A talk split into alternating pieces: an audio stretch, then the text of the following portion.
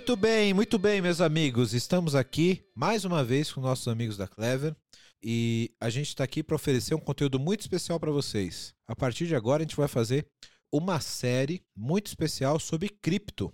Então, se você tem alguma dúvida sobre blockchain, NFT, Bitcoin e outros assuntos relacionados a cripto, você vai poder tirar aqui nesses três episódios que nós vamos fazer. A gente vai falar um sobre introdução, vamos falar sobre implementação técnica de uma solução envolvendo blockchain e cryptocurrency e vamos falar um último episódio onde a gente vai trazer um convidado muito especial aqui para falar sobre mercado, sobre o impacto de blockchain e criptos no mercado financeiro, no mercado de investimentos, que tem tudo a ver com transformação digital. Então, acompanhe a gente aqui. Esse aqui é o primeiro episódio. Vamos falar aqui sobre introdução, sobre Bitcoin no geral, blockchain e vamos ter mais dois episódios aqui para poder aprofundar o assunto. E o segundo é que a gente vai descer mais tecnicamente sobre o assunto e o terceiro vamos ter um convidado muito especial aqui.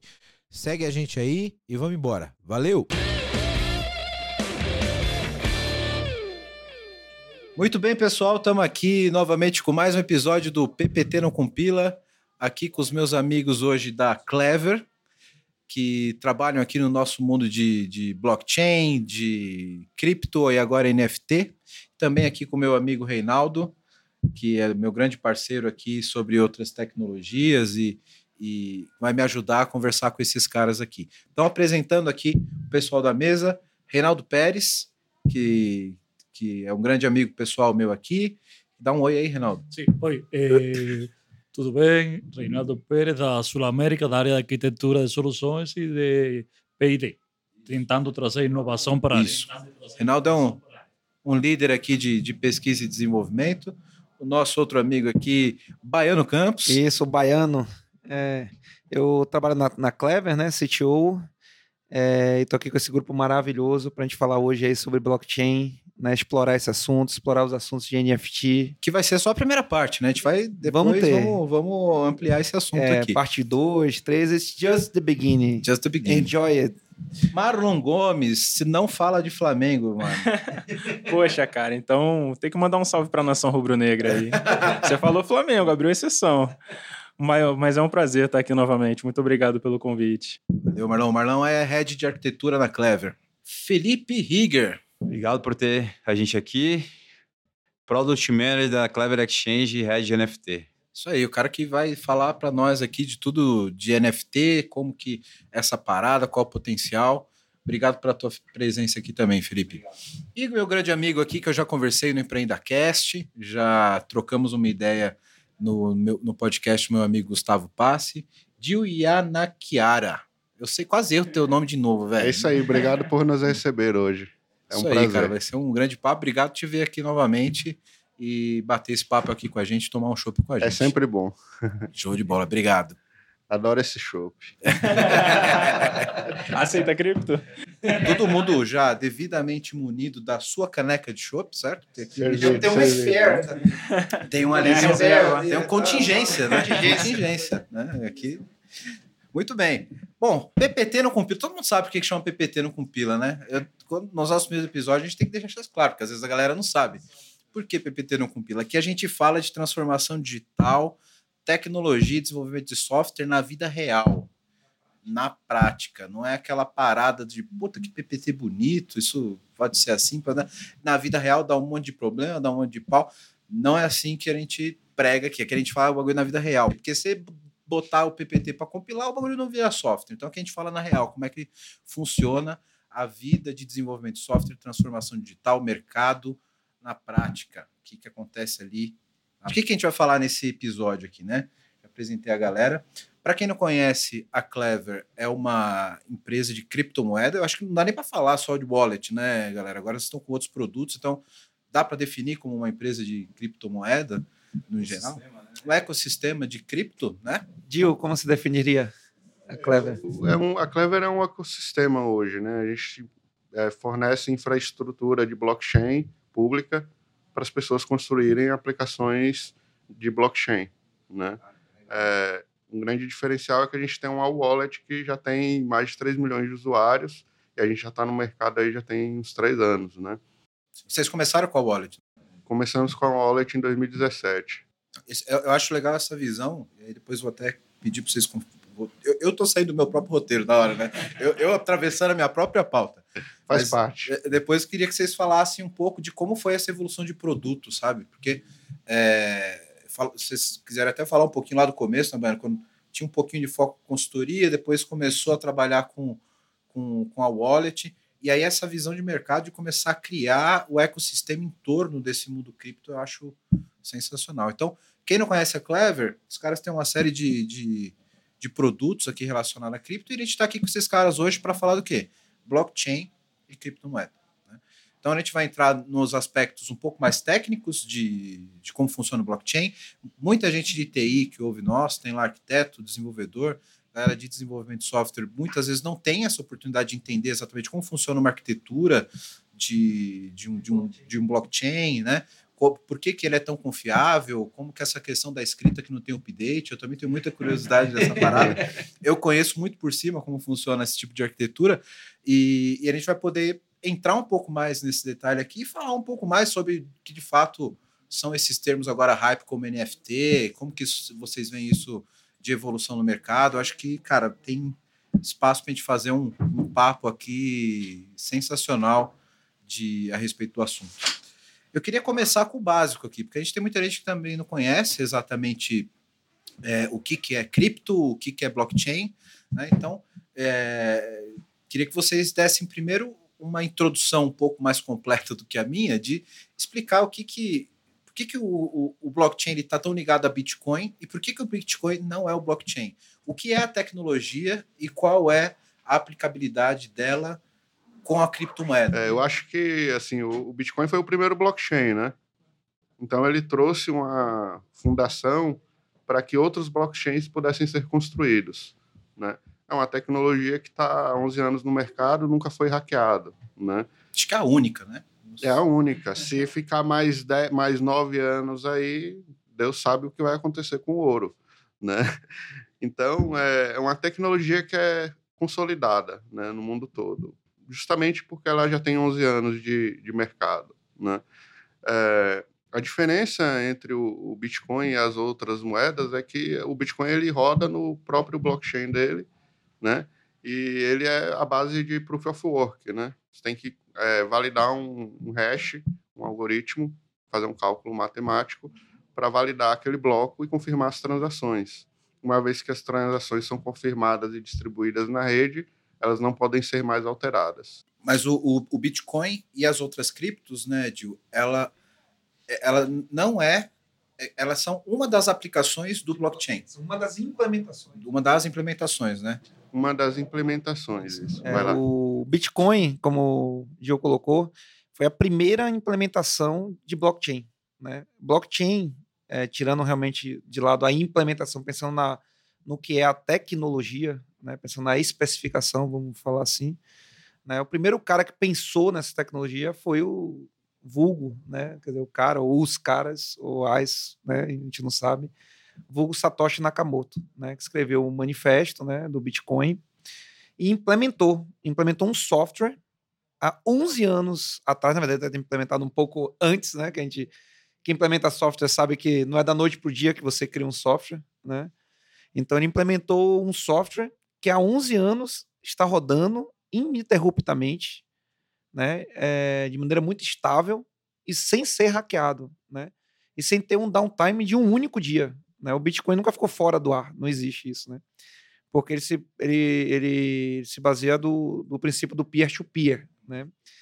Então, para a gente falar do, da tec, separando um pouco a implementação né, do Bitcoin, da tecnologia, pensando aí puramente em blockchain, existem outras implementações, assim, outras ofertas de implementação do blockchain.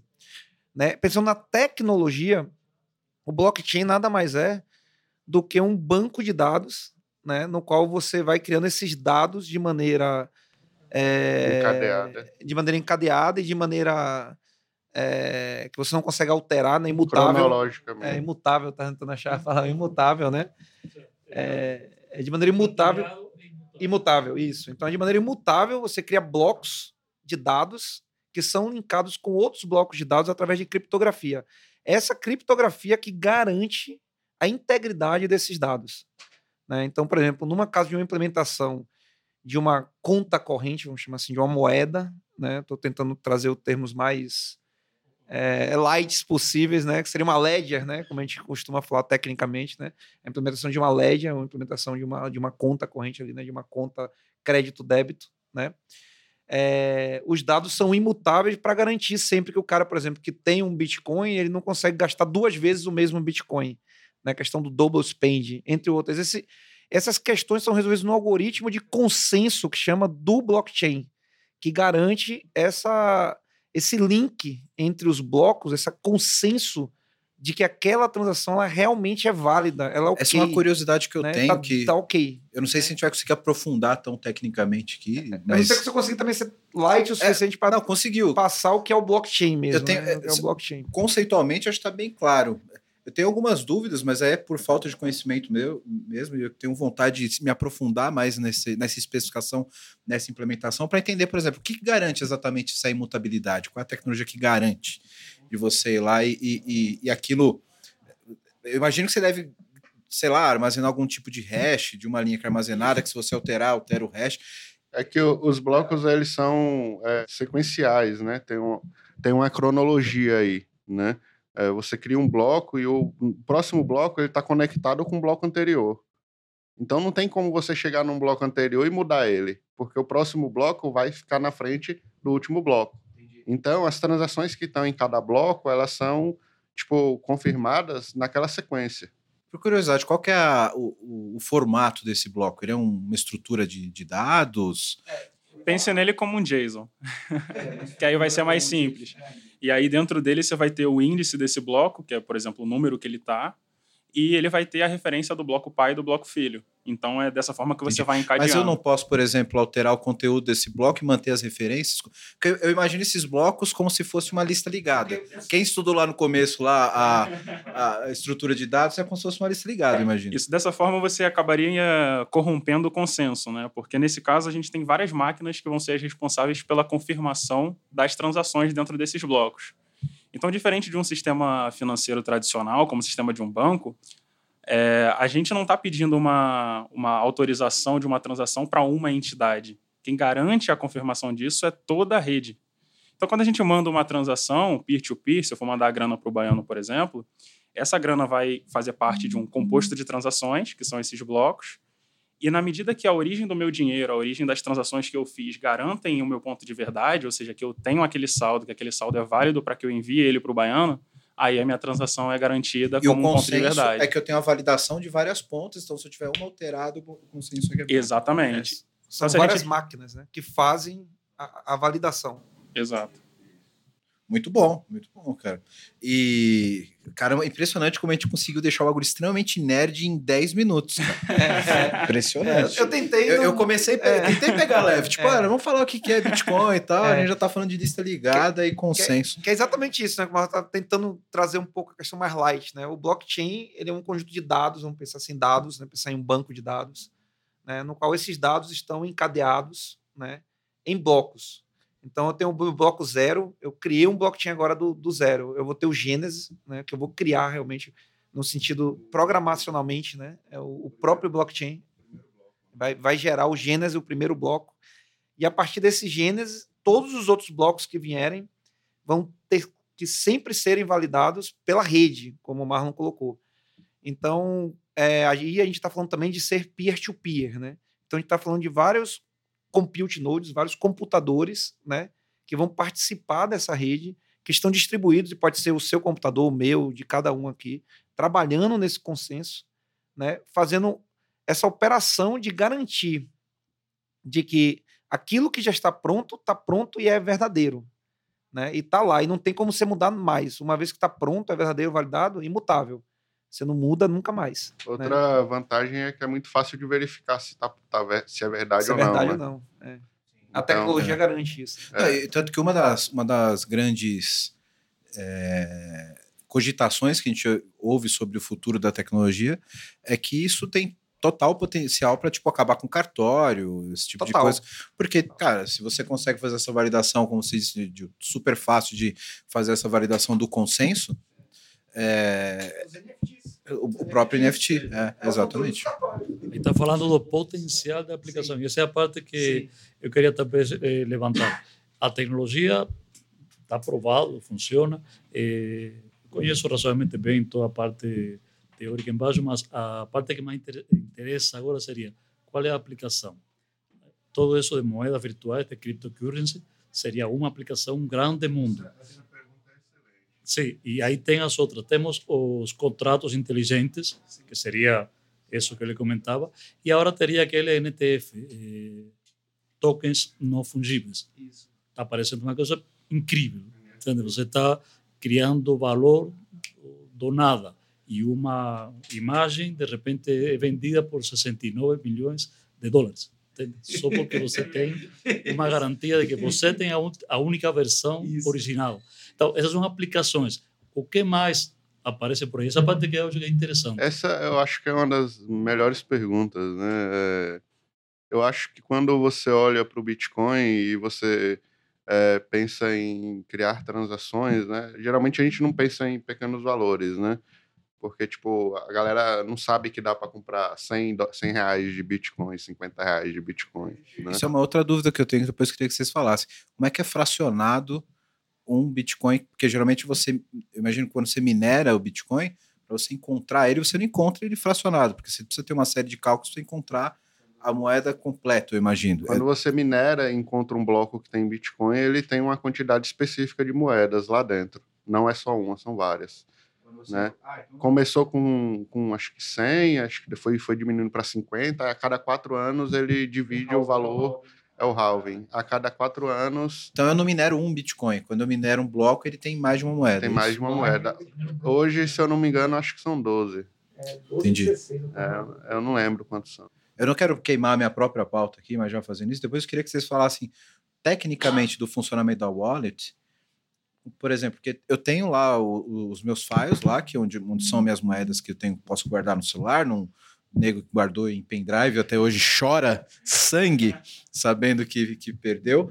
É, mas como que isso é de fato fracionado, né? Depois, por exemplo, eu, tô, eu tenho aqui o meu minha, minha wallet, tenho aqui meio Bitcoin. Eu quero vender 20 centavos de Bitcoin. Como que eu faço esse fracionamento? Como funciona tecnicamente? Porque eu imagino o Bitcoin como um hash, um, um arquivo, como se fosse um arquivo MD5 dentro de um. Eu nunca tive. Então eu estou aqui me colocando no lugar do ouvinte. Né? É... Mas já atropelei tua outra pergunta. Você termina de responder a outra que eu estou atropelando aqui, porque eu adoro o assunto, cara. É só para você manter expectativa. É, é, é. Não, só voltando para a pergunta, né? É, o, o Bitcoin, um dos user cases do Bitcoin é você transferir valor a um custo muito baixo, né? Por exemplo, hoje se você vai fazer um Swift para outro país, as taxas são muito altas, né? Alguns chegam 5%, cara, ou até mais, né? É, o tempo e o... E acho que nem, nem o tempo. Agora, o drama para você fazer uma transação internacional é muito grande, não é uma coisa simples, é um sofrimento inacabável. Quer ver? Liga para o seu banco amanhã e fala: Ó, eu queria fazer uma transação para os Estados Unidos. Cara, você vai passar por uma dor de cabeça inacreditável. Isso se você não tiver que ir fisicamente à agência, hein? Provavelmente você vai ter que que. assinar, assinar, você precisa você assinar. precisa assinar aqui, Exatamente. Né? Então, hoje, com Bitcoin, você consegue transferir bilhões de dólares em meia hora por, sei lá, 10, 10, rea- 10 dólares, 5 dólares, dependendo da- do custo da transação. né? Então, é, acho que um, um dos maiores use cases do Bitcoin é esse aí. Mas existem outros blockchains também, né? Existem vários sabores de blockchains e cada, cada blockchain está tentando resolver um problema específico ou vários problemas específicos, normalmente relacionado à escalabilidade, né? É, e aí, geralmente, cada blockchain tem um tipo de use case específico, né? Ou vários use cases, né? A gente tem aí o Tron e o Ethereum, que eles trabalham bastante com smart contract, né? É, que é outra, outra área muito grande e muito é, popular da área dos blockchains, né? É, existem blockchains que servem só para NFT, existem outros blockchains que servem mais para aplicações de DeFi, né? Então, acho que existem inúmeras aplicações no mundo real, mas hoje as que a gente tem em produção rodando são muito descentralizadas, são coisas muito descentralizadas, né? Então, eu imagino que no futuro as empresas vão usar blockchain de uma forma tão transparente que o usuário não vai saber que eles estão usando, estão usando uma aplicação que usa blockchain. Né? Vai ser um banco de dados para a empresa onde ela tem a segurança de guardar informações confidenciais, informações importantes e garantir que apenas as pessoas autorizadas estão é, têm a possibilidade de acessar aquela informação. Tem, tem algumas, algumas aplicações que eu vejo para o blockchain que eu, eu não entendo como até hoje isso ainda não é implementado com blockchain. Por exemplo, autorização de cartão de crédito. Não sei por que, que isso ainda não utiliza blockchain. A gente tem até Mas não um. utiliza? Não sei. A- a- até, até, até onde eu conheço de algumas operadoras que eu tenho contato, não utilizam. É, o Jo- o Jorge trouxe um ponto até interessante aí, né? Que eu, outro dia, eu precisei fazer uma transferência internacional, porque o destino, é, que era, o, por acaso, o governo da Estônia, só aceitava um depósito mesmo bancário, né? Então, eu fui até o meu banco aqui no Brasil, né? E, pô, preciso mandar uma grana aqui para o governo, né? Da, da Estônia, uma conta lá, tal, preciso mandar, né? E terminou que como ele, como ele comentou, eu vivi isso na pele. Foi uma dor de cabeça, porque até hoje, até hoje, isso já tem meses, até hoje, o governo da Estônia não achou a grana que eu mandei. E até hoje o meu banco insiste que mandou. Mas eles lá não, não sabem onde tá. Tá no limbo, tá no, no meio do oceano. Não sei onde tá, né? É, não, eu mandei, tá lá, eu tenho comprovante. Né? É, não sei. Eu perdi uns euros lá, beleza. Não foi para lugar nenhum meus euros, né? Eu mandei uns euros, eu- não foi para lugar nenhum. E eu não tenho a que recorrer. Tipo, se meu banco diz, não, eu mandei. Né? E aí, do outro lado, eu digo, e aí, governo, vocês receberam aí a taxa que eu preciso pagar? Não, não consigo identificar aqui. Quer dizer, é tudo centralizado, um monte de coisa, eles não conseguem identificar uma simples Sim. transação. Né, que sai do problema de Brasil. ser centralizado é e- quando dá e problema lá. num lugar, dá problema no único lugar que tem Não, não, mas nesse caso são aquele cachorro que tem dois donos, né? Porque nesse É, caso eu Exato. tenho que bater no meu banco aqui no Brasil e Isso. bater nos caras lá Exato. do outro país. E aí fica aquele poder- deixa que eu deixo Deixa e que eu dei, ninguém, ninguém, é sabe onde tá os euros lá, né? Que eu mandei. Mas onde é que eu quero chegar? Quando eu peguei os- o, uma, uma- um relato que eu pedi, né? Que chegou ao ponto de estressar o banco, pô, eu preciso mandar mais informações lá pro pessoal na Europa, né? Me manda aí o- tudo que você tiver informação. Eles me mandaram uma espécie de comprovante do Swift, como eles mandaram dinheiro. Sabe como é que tinha um, tinha um campo lá que dizia assim, método? Sabe o que tinha escrito? Blockchain. Então, ou seja, o meu banco ele já usa blockchain E é o para que você falou, né, confirmar, pra confirmar a Pode transação. ficar tão Só que dentro do pra nosso dia a dia que a né? gente pode até não saber que Isso. que Só que ele não fala isso para ninguém. Ele não fala que tá usando blockchain. Sim, é. Até porque existe ainda uma, uma desconfiança do público em geral do que é isso ainda, né? Então, eu não sei o quanto tornar isso público é, é interessante. Até porque, e, e sendo franco, né? Ninguém precisa saber exatamente que tipo de implementação tem em todos os Sim, sistemas. eu, acho- eu acho que é um pouco o disso usuário não precisa saber. e um pouco da questão do que você falou. É, primeiro que a maioria das pessoas não sabe o- a tecnologia que você está usando quando você usa determinado aplicativo ou solução. O primeiro ponto é esse mesmo. Isso, as Né? pessoas usam a internet hoje sem entender como a Não, internet se- As funciona. pessoas né? usam o Pega produto, qualquer né? pessoa. É, eles é, não usam a tecnologia. Eles usam produto. Eles usam Exatamente. produto. Exato. Qualquer pessoa que utiliza um, um- um- o aplicativo do banco, por exemplo, ela não sabe que aquilo utiliza, por exemplo, microserviços e APIs. Pra ele é indiferente. Pra ele é diferente. Então, é que o blockchain tem um hype, ele tem uma aura mística na parada, né? Que a galera fala, pô, tô usando blockchain. Tem uma. Fora essa parte mística e a novidade e a inovação, talvez a, a grande proposta de blockchain seria finanças descentralizadas. Ou seja, não é que você vai substituir um banco mesmo que você possa. O que está trazendo de novo é que eu posso fazer um banco fora do governo. E esse, essa é a grande proposta de um Bitcoin, por exemplo. Eu não tenho que contar com o governo. Aliás, o governo não entra aí por enquanto. Co- Como, sim. como fica isso na, na proposta da aplicabilidade do caso de uso? Mas como assim? Ele entra. Sim, sim, sim, sim. Ah, eu pago impostos. Eu pago impostos pelo, pelo que eu baixo de Bitcoin e faço, faço a realização dele em reais, né? É, então, então esse tal do governo não entra mais ou menos, né? Porque no, no final do dia, na vida real, tem que pagar imposto. É, não no, tem no o que fim, fazer. se, se vira dinheiro, você não escapa, velho. Você não escapa. Mas o, o que eu, o que me chamou a atenção é que por primeira vez você tem um sistema eh, viável que funciona, onde você consegue organizar finanças com uma moeda eh, virtual, que é cryptocurrency. Sim, E você não precisa contar com ninguém. Ah, se eu quero fazer aqui, eu faço a minha moeda. Isso é novo, não? E posso fazer escalável. Posso incluir todo São Paulo, todo o Brasil. E isso ameaça, não? O mundo. o mundo. Eh, e nesse sentido, isso é mais importante do que ser seguro, que seria apenas um requisito. Tem que ser seguro. Ser rápido, tem que ser rápido. Mas ele é autocontido, ele é descentralizado. Isso é novo. Como fica isso no caso de uso? Eu acho que tem, tem que separar aí as, as- os conceitos, né? É, tem um conceito de criptomoeda que o pessoal acho que sempre está relacionado um pouco com blockchain, porque a criptomoeda surgiu com blockchain. né? Eu acho que é o primeiro caso de uso, né? É o o primeiro.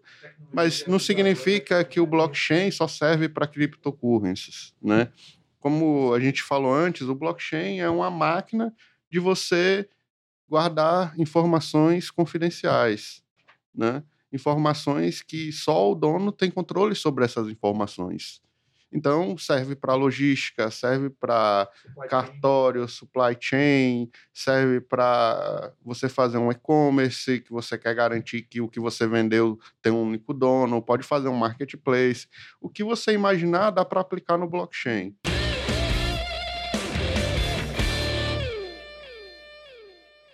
Deixa eu pegar o teu gancho aqui, Gil, e já colocar na mesa aqui, depois que você terminar seu raciocínio, já passar para o Felipe e já, já dar um overview do que é o NFT, porque parece ser o novo grande hype de utilização do blockchain. Né? Teve aí algumas notícias de é, algumas coisas mais raras que foram vendidas como NFT. Tem todo um, um, um quê conceitual que eu quero gravar com vocês de novo aqui depois para falar de negócio, porque eu acho que tem um, um, um ponto que eu gosto de discutir do ponto de vista da aplicabilidade da, do, do, blockchain e da criptomoeda. Eu tentei até trazer para esse episódio, como estava muito em cima da hora, eu não consegui trazer um economista, alguém que, que, que conhece o assunto. Eu quero gravar de novo com vocês para falar do que de fato representa o, o, o NFT, o blockchain, a questão de lastro, que é muito tratado na questão. Eu quero depois gravar com vocês sobre isso, mas depois que você terminar o seu raciocínio, passa para o Felipe para falar do que, que é o NFT, qual, o, que está sendo a, aplicado, como vocês estão trabalhando com o NFT na, na, na, na Clever. O NFT, ele é uma nova moeda ou ele é como se fosse um outro ativo? O que é o NFT? É, é, eu acho que... É. Só, só terminando, né? É, a questão do que eu estava falando da, da usabilidade, né? né? Da diferença entre o blockchain e a cryptocurrency, né? Geralmente, a cryptocurrency de um blockchain ela é usada para pagar a fee de confirmação de bloco, né? Então, essa é a, a main utility do blockchain.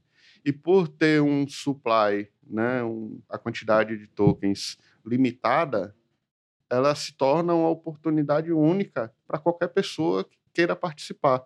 Se você participar e comprar 0,01 Bitcoin, daqui a 10 anos você vai estar com um capital muito bom, porque é uma, uma moeda que ela tem um limite, né? Não é que nem o dólar e o real e outras moedas fiat que os governos imprimem todos os meses milhões e milhões de, de reais, tipo, inflacionando o mercado e reduzindo o valor de, de compra das pessoas, né? O poder de compra, É, isso. o- a lei da oferta e da demanda nunca foi, nunca será tão bem respeitada Exato, então... do que uma moeda que tem a, a demanda, é, a oferta limitadíssima. né? Isso. Para o governo é muito fácil imprimir dinheiro, Sim. né? Porém, desculpa a interrupção, eh, tem um caso lá da Tesla, onde eh, Elon Musk eh, anunciou que ia aceitar a, as moedas, a criptocurrency, acho que Bitcoin, como pagamento, e depois desistiu, e aí o impacto foi brutal. Então, não está isento de influências de todo tipo. Sim. Eu acho que todo mercado ele sofre influência de grandes grupos, né? É, o mercado financeiro ele é controlado por robôs. Se você for fazer day trade, você está competindo com robôs, né? É, é, acho que é um pouco ingenuidade da nossa parte achar que o mercado financeiro não é manipulado. Ninguém É. disse isso. É, Né? a, a É, especulação. Ele é manipulado. Eu acho que a né? especulação independe do ativo e da moeda que você está trabalhando. Exatamente. Agora, um cara como Elon Musk, ele devia pensar mil vezes antes de É, fazer é. pump e dump A numa minha colocação foi moeda. no sentido né? contrário.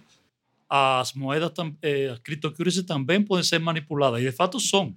Ah, Quando tem um ICO, por exemplo, é uma manipulação enorme do valor que vai subindo, depois, por algum motivo, ele cai. Eu acho que existe a demanda. Existe uma demanda muito grande que ela não é entendida ainda pelo mercado, né? Por exemplo, quando você cria um produto novo que ele usa um token como utility e você tem uma comunidade que quer usar aquele produto, você está vendendo como um produto, né? Se o preço sobe é porque tem demanda. Obviamente, tem os casos de scam, de pump dump, que, é, assim, pela minha experiência, as pessoas gostam de gambling. As pessoas gostam de jogar. A pessoa vai no cassino porque ela gosta de jogar. Muitas pessoas entram nas criptomoedas porque ela gosta do risco da criptomoeda, né? Então, é, a questão é, você quer se arriscar num mercado volátil ou não? Né? Se você está disposto a participar desse mercado ou não. Eu acho que as regras do mercado elas acabam sendo as mesmas. Isso. Tanto as regras especulativas quanto de oferta, de procura. É, um cara, por exemplo, eu acho que o exemplo que o Reinaldo deu é bom. Do, da influência que o Musk teve sobre o, o preço da cripto. Cara, se ele falasse que ele ia comprar, sei lá, alguma parte das ações de qualquer outra companhia, eu acho que o resultado seria o mesmo. Porque ele fez isso várias influência vezes. dele, não ativo. Ele fez isso várias vezes com a MC e GameStop, por exemplo. A influência dele, cara, foi muito em cima da emoção das pessoas. E ele sabe que ele joga dessa forma. Não só ele, né? Todo grande grupo, né? Então, assim, eu não diria 50 que. milhões de É seguidores. isso. Eu não diria que as criptomoedas elas são influenciáveis. As pessoas, É no só geral, são olhar a bolsa influenciáveis sobre qualquer coisa. como ela cai, sobe de acordo com o resultado, ou perspectiva de resultado, ou algum tipo de influência Alguma externa. notícia bombástica. Alguma notícia- Até uma E- fake news, né? É, eu queria comentar isso, que a influência é das pessoas, né? Dessa, é é mexer com a emoção das pessoas. O Elon Musk vai comprar água tônica. Pronto, a água tônica agora vai valer muito mais. Ou ele vai aceitar água tônica em troca de Tesla. Acabou. Né? Qualquer coisa que ele falar, no sentido como ele já manipulou o mercado tradicional mesmo, né? Dizendo, ah, eu vou comprar tal empresa, tenho intenção de compra. Né? Só dele falar que tem intenção de compra de qualquer coisa, é um cara que tem muita grana. né? Sim, Que tem muito ele, poderoso. ele, ele mexe no Ele é mercado. qualquer né? outro, né? Qu- Quanto, nesse ponto, para mim, é muito tranquilo. Assim, eu É. consigo é, é, ver muito bem como o mercado joga com as criptos, porque do ponto de vista de, de, de, de asset, como vocês, como vocês colocaram, eu não vejo diferença de uma cripto de uma ação que você comprou. Sim. Porque é são representações é, é, de algo, são ativos, né? Então, Existe uma diferença muito grande que ninguém pode tomar de você. sim, e, e- tem outro ponto também que eu tô transformando isso num podcast de negócio, porque eu gosto desse assunto, mas é, é, tem, tem também aquela diferença de que, querendo ou não, existe uma representação de um pedaço de uma empresa quando você compra uma ação, né? Se ela quebrar amanhã, você tem 0,00 da massa falida, por exemplo, daquela empresa. E aí entra naquela questão do lastro da cripto. O que, que a cripto de fato representa? Mas eu vou deixar essa pergunta em- aberto para a gente gravar o próximo episódio, que a gente vai falar de, de, de mercado, vou falar de business sobre cripto. Como, como a gente está com, com o tempo bem, bem apertado, eu vou passar já para o Felipe para a gente falar um pouco do NFT, porque depois eu ainda quero que o Marlon fale um pouco sobre a arquitetura de como essa parada toda funciona. E a gente vai acabar estourando um pouquinho aqui o tempo, mas se a gente começou tarde, a gente vai embora. Vamos, vamos seguir porque o assunto é bom. NFT. Que, que, que parada é essa, Filipão? Como que isso funciona? O que se fala, NFT chama-se Non Fungible Token. É, NFT é um token não fungível. Ao contrário do, do Bitcoin, por exemplo, que você consegue ter uma fração do Bitcoin, você consegue ter um, um, um 0,01% do Bitcoin. O NFT ele é não fungível. Você consegue emitir um, um valor limitado desses tokens. Por exemplo, eu vou fazer uma coleção de arte. Eu vou emitir 100, 100, 100 tokens dessa arte e elas vão ser representadas por 100 unidades. Então você vai ter 100 assets desse, dessa, desse token, no caso, e você consegue ser. Você tem 100 proprietários desse, desse, desse NFT. No caso.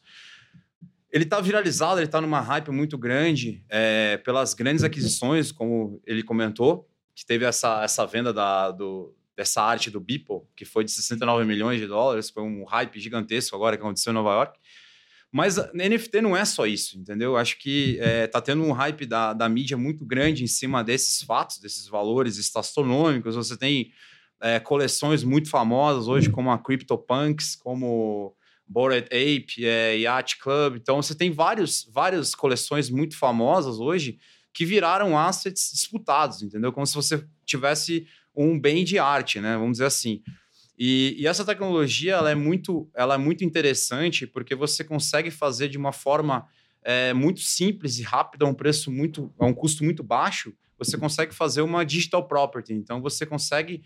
É, NFT, na realidade, para você resumir, ela é uma propriedade digital é, na, de, um, de, um, ativo, né, de um asset, vamos dizer assim. Ao contrário dos outros tokens, das criptomoedas que a gente está falando aqui, você consegue fazer ela como se fosse uma autenticidade, né? um selo de autenticidade daquele, daquele item. Aí, se você for na parte mais técnica do, do NFT, ele nada é do que um contrato também, que você tem os tokens dentro de, desse contrato, e você tem os, os, o, o, metadata desse contrato, que daí você tem como, você, como regular. Se você for uma imagem, por exemplo, você joga essa imagem dentro desse contrato, e dentro dessa metadata você é proprietário desse, desse ativo, vamos dizer assim. Pode ser um vídeo, pode ser um arquivo, pode ser uma imagem, vamos dizer assim, um som, qualquer tipo de, de, de, de file, vamos dizer assim, você consegue colocar dentro do NFT. Esse é um resumo básico do que está acontecendo hoje no mercado, né? É uma associação, uma referência, né, que tem dentro do contrato, não é a imagem em si, né? É, é só uma referência, é um identificador. Eu, eu tenho aqui uma cópia da imagem que foi vendida por 69 milhões de dólares. Mas você não é o proprietário Sim, dela. Aí que tá. Eu posso fazer N mil cópias dela, mas fica definido quem é o proprietário original. É. E, e até interessante que estava vendo em outros casos que eh, dá para estender para propriedade intelectual, para patentes, Sim.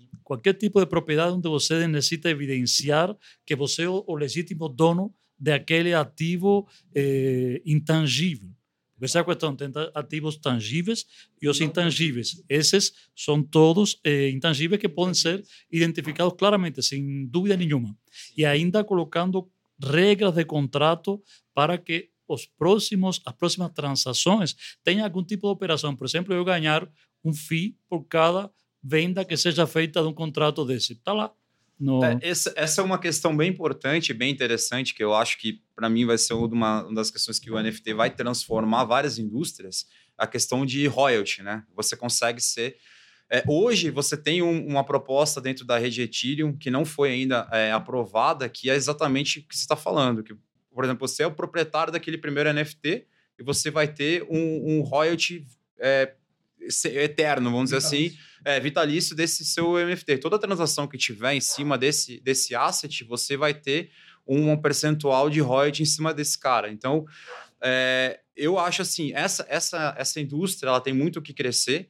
É, hoje você tem só centraliza é, soluções centralizadas ainda. A gente tem muitos projetos que estão acontecendo. Até um spoiler aqui, a gente tem uma ideia de fazer isso dentro do, do, do, do nosso ecossistema também. Eu acredito muito nessa, nessa solução de, de royalty, porque eu acredito que não tem hoje é, multi, multi-chains, uma situação que você consiga resolver isso de uma forma descentralizada. Você só consegue fazer isso dentro de uma aplicação do marketplace que, por exemplo, eu faço um NFT de uma arte e eu coloco um royalty eterno de 5%, por exemplo. Eu vendo para o Marlon, é, o Marlon vende para o Baiano, o Baiano vende para o Dio e, e assim, consequentemente é, eu vou sempre receber esse 5%, né? Dá para dizer, Felipe, que o NFT ele é uma modernização, digamos assim, de, de um registro de marca e patente sobre a propriedade de alguma coisa que é intangível? Eu poderia utilizar para esse fim, por exemplo? Eu diria que é muito mais do que isso. Eu acho que o que está acontecendo hoje no mercado, esse hype inicial, ele é menos de 1% do que tem para acontecer. Eu acho assim, o que está acontecendo é só um pequeno um hype e nem começou, na minha opinião pessoal, assim. Eu acho que nem começou isso ainda. Nem, dá para saber até onde é, chega isso um... porque está começando. É, aonde vai esse negócio eu não sei, entendeu? Tem que inventar. É, Do a, é, a, gente, a gente tem um case nosso do, do, do Devkins, né? É um jogo. É, só para terminar o meu raciocínio, eu acho que nem começou ainda de fato isso, essa. essa... E ela tem multi, multi, multi soluções para acontecer e vários cases que vão entrar ainda. Acho que várias indústrias vão, vão acontecer.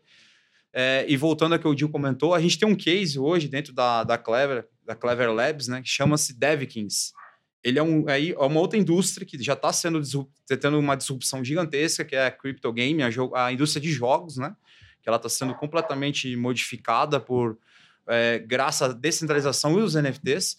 Chama-se Devkins, é um jogo que a gente criou. É, é um token chamado DVK, Dev- Devkins, que ela está dentro da, da rede da, da Tron, entendeu? E depois, posteriormente, ele vai entrar para a nossa network mesmo, da, da própria Clever. Ele é um jogo que você consegue comprar os bonecos do jogo, os characters do jogo. Você é proprietário deles e você, você consegue ter é, ser proprietário desse, desse NFT. Você tem escalabilidade de, de raridade desse token. Então, conforme mais raro for esse token, mais valor ele vai ter dentro do jogo, né, no caso. E dentro desse ecossistema, é, a gente, a- o jogo mudou, né? Vamos falar assim, literalmente a indústria do jogo mudou.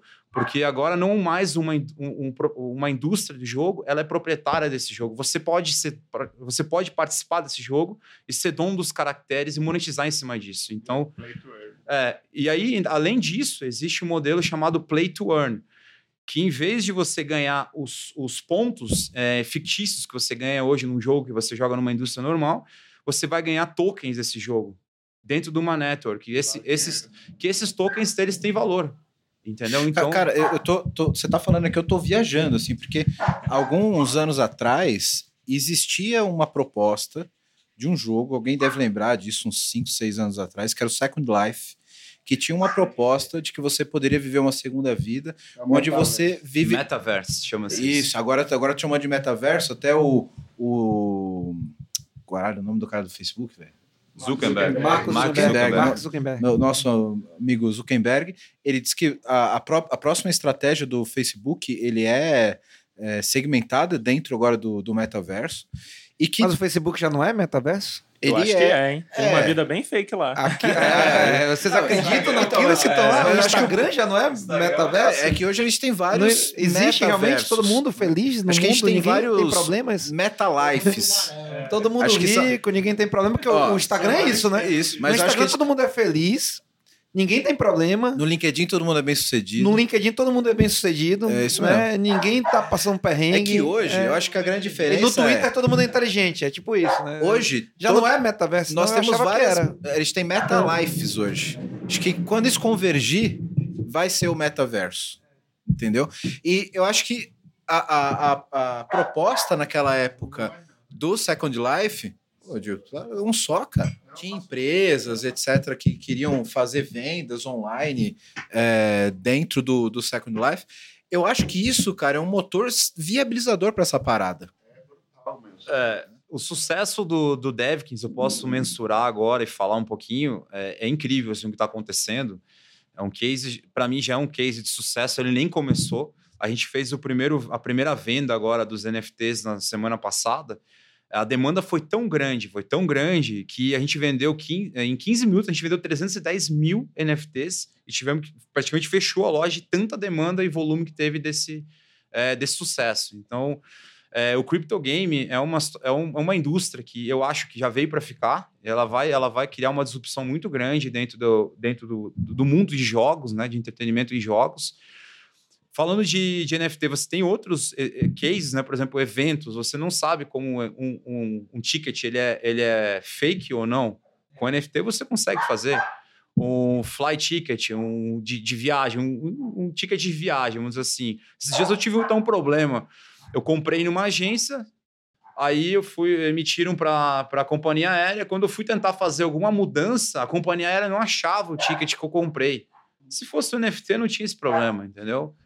É o mesmo, é o mesmo registro, ele fica cross cross networks, cross chains, então você consegue resolver esse problema. Vários problemas que você tem hoje no dia a dia, eles são solucionados.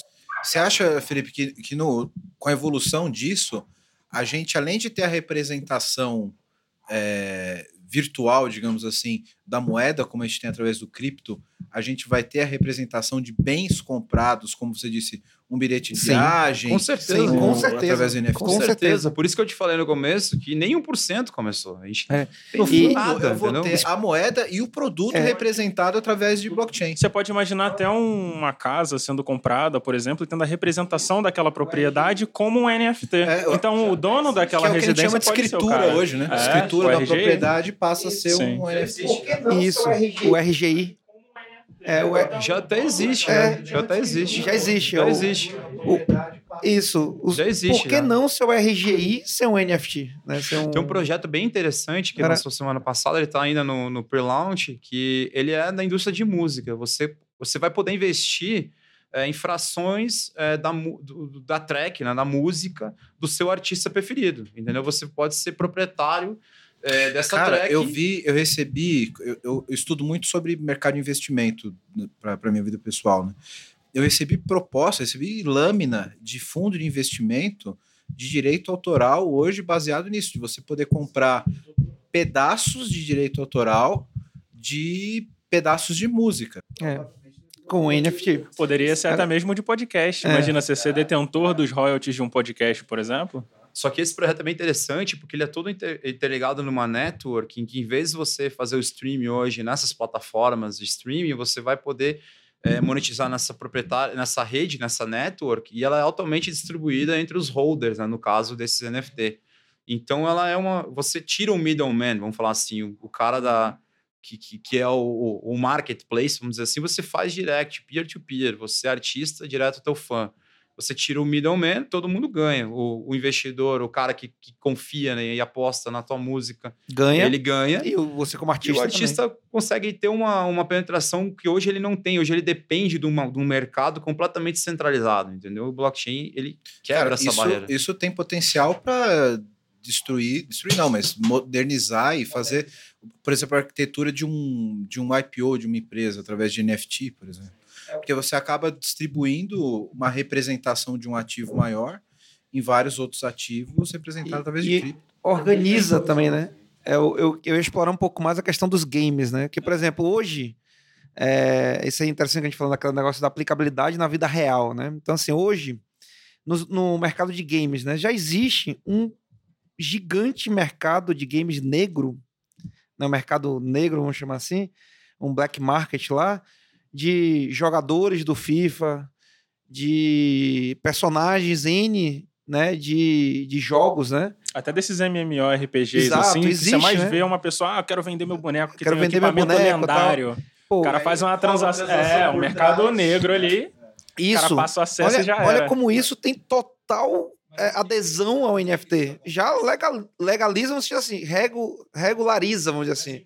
Traz do black market. é, Exatamente. põe- É um caminho natural. É um caminho natural porque hoje é, você tem, você falou do FIFA, vamos dizer assim, do FIFA do esportes. Você tem direto a, a indústria esportes para o jogador. E aí a indústria com todas as suas licenses e, e, e o, e o jogo que fica centralizado na mão de um, de um, de um dono, vamos dizer assim. O crypto game ele vai, ele vai te dar o, o, o poder, né, esse, esse, esse ownership para o jogador, entendeu? Que hoje você não tem isso. Você não tem.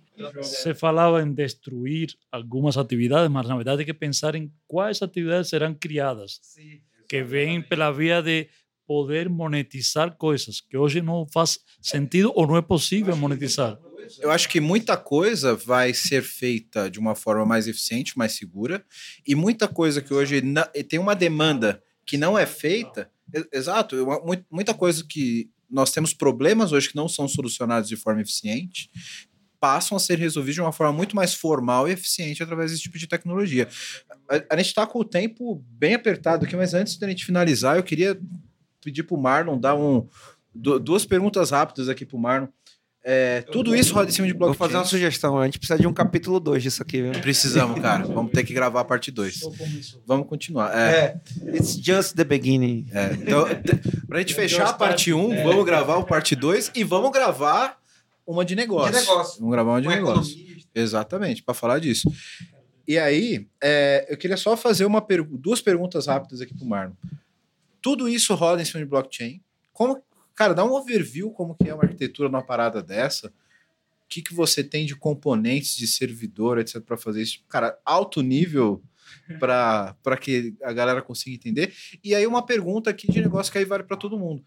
É, vocês pensam em algo como blockchain as a service para vender na, na, Clever? Porque, cara, eu fico, eu fico pensando no, no, no, desenvolvedor, no arquiteto que tá ouvindo a gente, no próprio cara de, no PM, o cara fala, cara, isso daqui ele dá total match com o meu negócio. Como é que eu faço uma implementação dessa? O cara vai ler a implementação dessa eu vou porra e fazer essa zero? pergunta vai. depois. Show. Vai lá, Marlon, depois o dia finaliza. Mas sobre, sobre arquitetura, um ponto que é, que é bem bacana é que você não tem uma arquitetura muito centralizada quando você está trabalhando com, com uma tecnologia que é justamente a tecnologia da descentralização, né? Então, pô, para o cara que quer partir para um smart contract amanhã ou fazer alguma implementação desbravadora nesse meio, ele só precisa conectar num node, escrever um smart contract, colocar alguns fundos dentro daquilo ali e executar uma vez que está escrito, como a gente mesmo falou aqui, é 100% imutável. Aquele, aquela parada ali ela nunca mais vai ser modificada, né? Então, como que geralmente funcionam as, as aplicações em torno dessas soluções descentralizadas? Você cria as interfaces e essas interfaces elas se comunicam com o próprio blockchain a partir de um driver. Então, no caso do, da rede do Tron, tem o Tron Web, que chama os endpoints da do próprio Node, que está conectado àquela rede. No caso do Tron, tem o, tem o o Web3 também, que é um driver que se conecta lá. E tudo que você precisa fazer é começar a escrever o seu contrato, fazer os deployments e, e, todo o resto ali acontece dentro da própria blockchain. Aí quando você quer operar sobre algum ativo que já existe, uma moeda que já existe. Pois eu, na parte 2 eu quero que você dê um overview para a gente. Por exemplo, estou criando minha moeda. Como que eu crio um node como esse? Como que é essa parada? Como que, que funciona Para você ter uma estrutura? moeda, você não necessariamente precisa ter um node. Mas, assim, é, a maioria dos, do, das redes, né, ela já tem algumas funções dentro daquela, da própria blockchain que você pode invocar como um desenvolvedor normal, né? Então, você, pô, quero, quero gerar um token novo. Eu chamo um método que vai gerar um novo token e eu consigo definir o max supply, quanto que eu vou ter daquele token, todos os parâmetros que aquele token vai ter, né? Entendi. Vou dar um exemplo aqui de uma aplicação que eu vejo muito clara, que até eu e o Reinaldo temos, temos contatos aqui na, na nossa vida profissional. Autorização de procedimento médico, por exemplo, sobre uma, uma operadora de saúde. Eu tenho uma série de validações ali, de se a pessoa é quem ela é mesmo, se ela está de implante ou não. Isso, cara, ela, ela dá muito fit com, com o processo de autorização com, com blockchain. Como que eu inicio uma parada dessa? Acho que muita gente tá, tá, tá ouvindo agora, porque minha cabeça está fritando assim. Eu tenho um processo que não utiliza blockchain. Eu quero utilizar. É diferente de eu fazer, por exemplo, uma aplicação que vai operar sobre alguma cripto que já existe e que eu vou fazer uma operação sobre aquela cadeia. Mas eu quero aplicar a tecnologia blockchain para o meu use case. Como que eu começo? Mas não fala. A gente vai gravar isso na parte 2. Posso só dar uma. É só uma breve pincelada, vai, só um overview. Né? Só um alto nível. Trailer. É um trailer. É, você, o ideal, né, por aprendizagem mesmo nossa, né, eu te diria que você tem que partir aí pensando na parte off-chain, né, arquitetura orientada a eventos, né, arquitetura orientada a eventos, porque você precisa ouvir eventos do blockchain, e você vai começar a partir daí criar toda essa cadeia de eventos, né? Porque você vai, você vai gerar eventos no blockchain, vai escutar eles para poder validar, para poder ter certeza que é aquilo mesmo, tal. Então, eu diria que obrigatoriamente você tem que começar a partir para microserviços com orientação a eventos. E aí tem N sabores para você começar a, é, mas eu tô dando aí o overview. Forma de dar certo essa aí. É, é, é o jeito certo. É, essa daí é a receita. Quando o Baiano e o Marlon falam, parece que é fácil, né? É. é. Parece que é uma maravilha. Mas... Bota ali, ó. Bota um listener ouvindo um Kafka ali é, e tá tudo certo. É isso. É bem isso mesmo. É. A parte Druid também, a gente tem estudado bastante agora. Eu acho que tem tudo a ver com aquela sua pergunta de como começar com blockchain, né? Como eu acho que o blockchain ele começa na wallet, né? Quando você cria uma wallet naquele blockchain, né? Geralmente você usa Clever para isso. A melhor wallet do mercado. né? Acrescentando, a gente tem o Clever OS, que é uma interface é, programática, vamos dizer assim, um SDK, né? Que, por exemplo, você precisa de uma solução para falar com blockchain. Você não, você não precisa entender do blockchain. Você pode ter uma camada de abstração que te entregue toda a API do blockchain. Todos Isso é, o, os segredos do Tá blockchain. simplificado. isso é o Clever OS. Inclusive a parte de segurança, que é o mais importante. Que é, que é como você vai acessar de maneira segura esse blockchain. Porque se você não acessar de maneira segura, você pode botar a sua private key, que é o, a maneira de você interagir com sua própria conta no blockchain. É praticamente a senha do cartão. Exatamente. Estamos dando muito spoiler da parte 2. Acho que a gente pode nomear essa como a parte introdutória sobre o assunto. A parte 2 a gente vai falar sobre arquitetura e desenvolvimento de blockchain, que aí eu acho que é filé. Então, cara, quero agradecer aqui, que a gente está bem em cima da hora. Agradecer aqui a presença de vocês, cara. Puta papo animal. Vamos repetir esse, esse papo. Sensacional. E, e vamos obrigado. fechar o patrocínio, né? Fechar o É, patrocínio. agora Vai, Vai ter que pra ter a brincar musiquinha na entrada, né? O anúncio na entrada, algo desse tipo. Muito bom. Cara, agradecer aqui a, a- a presença dos nossos amigos da, da Clever. Reinaldo, meu grande parceiro aqui também, é, me ajudando aqui a, a, a dar pauta, dar assunto para essas feras aqui sobre isso. Cara, baixem lá a Clever. Quem tem aí uma necessidade de wallet, quer trocar, fazer exchange com, suas criptomoedas, procurem lá a Clever. Não esquecendo- Polar Exchange. É? Dia 30? do nove. Dia 30, Lançamento dia dia 30 do 30, 9 vai Lançamento global estar... da Exchange da Clever, hein? Dia 30 do 9 agora. Esse mês a gente vai lançar nossa Exchange para iOS, Android e Web. Global. Ah, Excelente. Então, você tem a aí dica suas aí criptomoedas, dia 30, lançamento global aí da, da exchange da Clever. Exchange, por enquanto, só cripto to cripto mesmo. Mas é, global. Em isso aí. breve também NFTs dentro da nossa Exchange também. É, vai ter muita coisa legal. hein?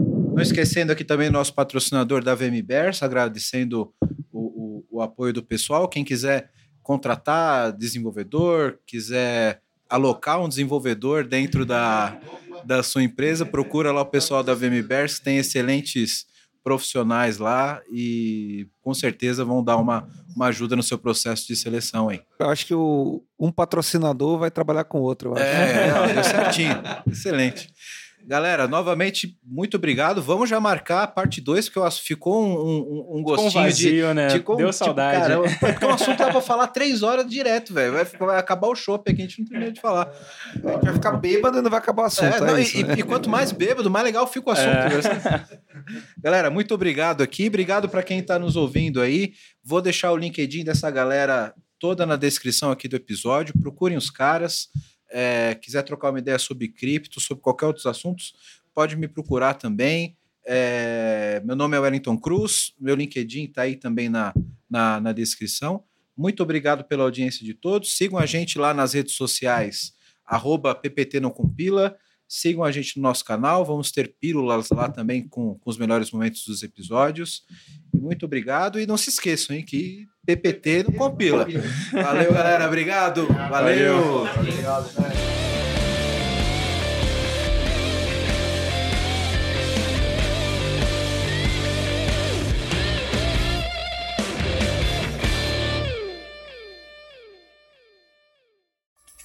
Uma produção, voz e conteúdo.